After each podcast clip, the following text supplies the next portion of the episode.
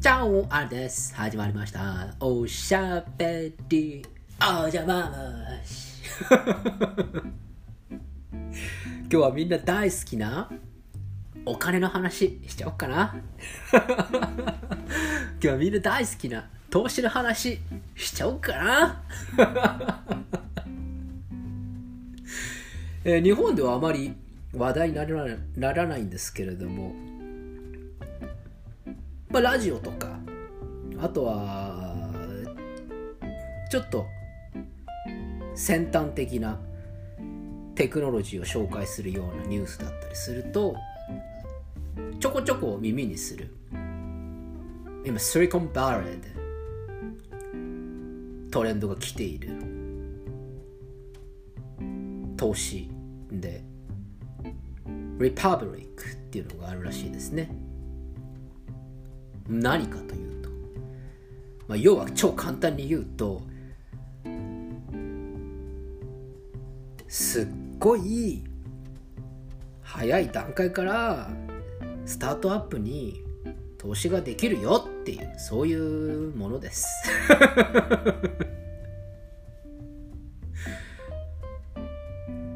アマゾンとかアップルとか今で言ったらモデルナとかそういうのが次のそういうネットフリックスとかね。そういうやつに今から投資してみないっていうやつね。でも本当にそうなるかは知らんよっていうことなんですね。そんなの要は簡単に言えばニューヨークとかに上場してから買えばいいじゃんという話かもしれないんだけれどもいやいや違うのよと。その上場する前から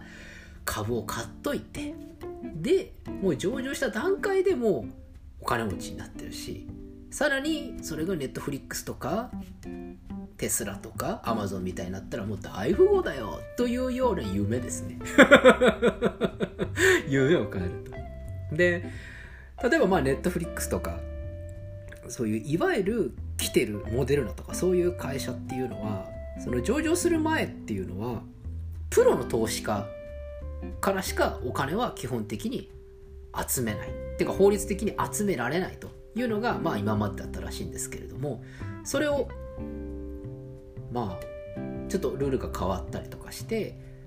今できたのがそのリパブリックっていうまあ日本語にすると共和制とか共和国っていう意味になると思うんですけれども投資をこう共和制にしていこうということでそういういわゆる超スタートアップの企業を変えるのはお金持ちだけってずるくない？普通の一般ピーポーについてもそういう超スタートアップから応援をしてそれでもって株をまあ厳密には株じゃないんですけれども、まあ、株みたいなものを持っていくのがいいんじゃないのっていう一石を投じた、まあ、企業がリパブリックっていう会社なんですね、まあ、そういうのがあるらしいんです。他にもなんかエンジェルリストとかあのリパブリックとかまあそういうようなあるんですけど、まあ、中でもなんか今話題になってるのはそのリパブリックっていうのがあると。で私もそのリパブリックっていうのをサイトを見てみましてあの本当にまさにスタートアップっていうような企業がずらずらと、えーありました。でこれにもういわゆる100ドルから投資ができるということですね。でその100ドルがもしかしたら10年経ったらばネットフリックスとかアマゾンみたいに上場して20年経ったらばアマゾンやネットフリックスみたいにもう100ドルかもう何万ドルみたいな 何十万ドルみたいになってるかもよっていうそういうこう夢をこう変えるわけですね。でそれが今まではお金持ちだけだったんだけれども普通の一般市民でもできますよと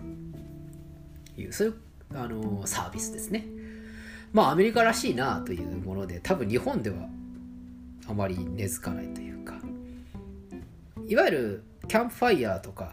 クラウドファンディングの株式バージョンと言っていいものですね。クラウドファンディングだとなんか応援したいというので応援をするだけ。もしくはそのクラウドファンディングで作った製品とかをもらえるとか。そのクラウドファンディングをしている社長となんかご飯が食べられるとか。なんかそういうなんかそういう対価交換ですけれども。リパブリックに関して言うと投資なので見返りは金だと いう非常にアメリカナイズされたサービスだと思うんですけれどもまあでもね今のこういう状況だったらばバイオテクノロジーですとかもしくは AI とかそういった企業に早めのうちから投資したいというニーズは、まあ、まず間違いなくありますよね。なのでそういうニーズに応えた、まあ、そういう今ちょっとシリコンバレーではホットなサービスがあるよっていうのがご紹介です。えっ、ー、と繰り返しになりますけれどもあの私も見ました、えー、そのサイト。あの本当に玉石混合です。あの俺これ絶対に外れると思うんだよなっていうような あのスタートアップもめちゃくちゃあります。でもこれって感性の問題なので絶対外れると思うなっていうのとがうまくいく可能性だってねあのありますからそれは分かんないですよね。それを見極めるのがプロなわけだから。なので、まあ、あくまであの多分それでファンになるっていうことが大事なんだと思うんですよね。それでファンになってそのサービスを使ったりとかすることでそれを人に広めてったりするっていうこうウィンウィンな関係を築くっていうものなのでそれに対するそのサービスの恩恵を預かれないこの日本にいる条件だとちょっとなんか厳しいのかなっていう気が若干するんですけど。まあちょっと興味のある方はリパブリックのサイト行って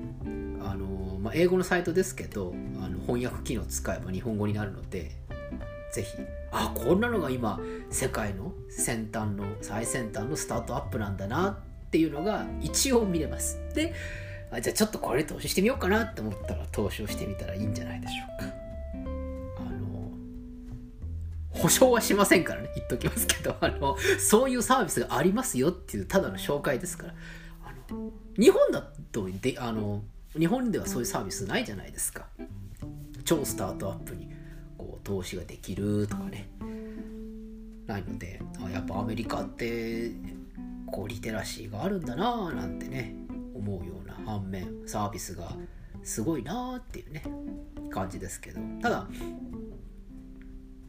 なんか記事とかでも読みましたけれどもアメリカっていう国自体はそのオープンだよと。そういう投資とかそういうものに対してはオープンだけれどもその代わり全部自己責任だからねっていうのが前提にあるというのはあのアメリカの金融リテラシーのあるところですと。うん、なのでなんか日本人はどちらかというとなんかそれを投資してなんか失敗したらなんかこうその経営者たちを責めるみたいな感覚がすごくこうあるじゃないですか。だけどアメリカの人たちからするとそれは君がリスクを取ってリターンを求めた結果なんだから違うでしょっていう考え方らしいんです。なのでそのいわゆるリパブリックとかの投資案件においてもすごくペーパーがいっぱいはないと思うんだけれどあるのかな。多分そこが定型化されてるっていうのがリパブリックのいいところだと思うんですけれどもそうじゃない例えばベンチャー案件だったりとかっていうのはするとすごくもう何百ページにもわってる契約書があってそこにちょろって書いてあることも投資する側が判断をしなきゃいけないと。それでそこに書いてあるんだからあなたたちがなんか我々に文句を言う権利はない、まあ、そういうプロとプロがやるようなことを普通の一般ピープルもできますよと。その代わりプロ同士の戦いのルールであるから君たちもそのルールに従ってくれよっていうね。そういう思想らしいんですよ。だからもう本当にかもられます。っていうふうにあの言ってる方も言ってました。ちゃんと見ないとね。だから何でもかんでもオープンにしてるからいいというようなわけではないんですよと。かといって日本のように何でもかんでもクローズドにして保守的な傾向がいいとも思わないぞとかねそういう記事があったりとかありました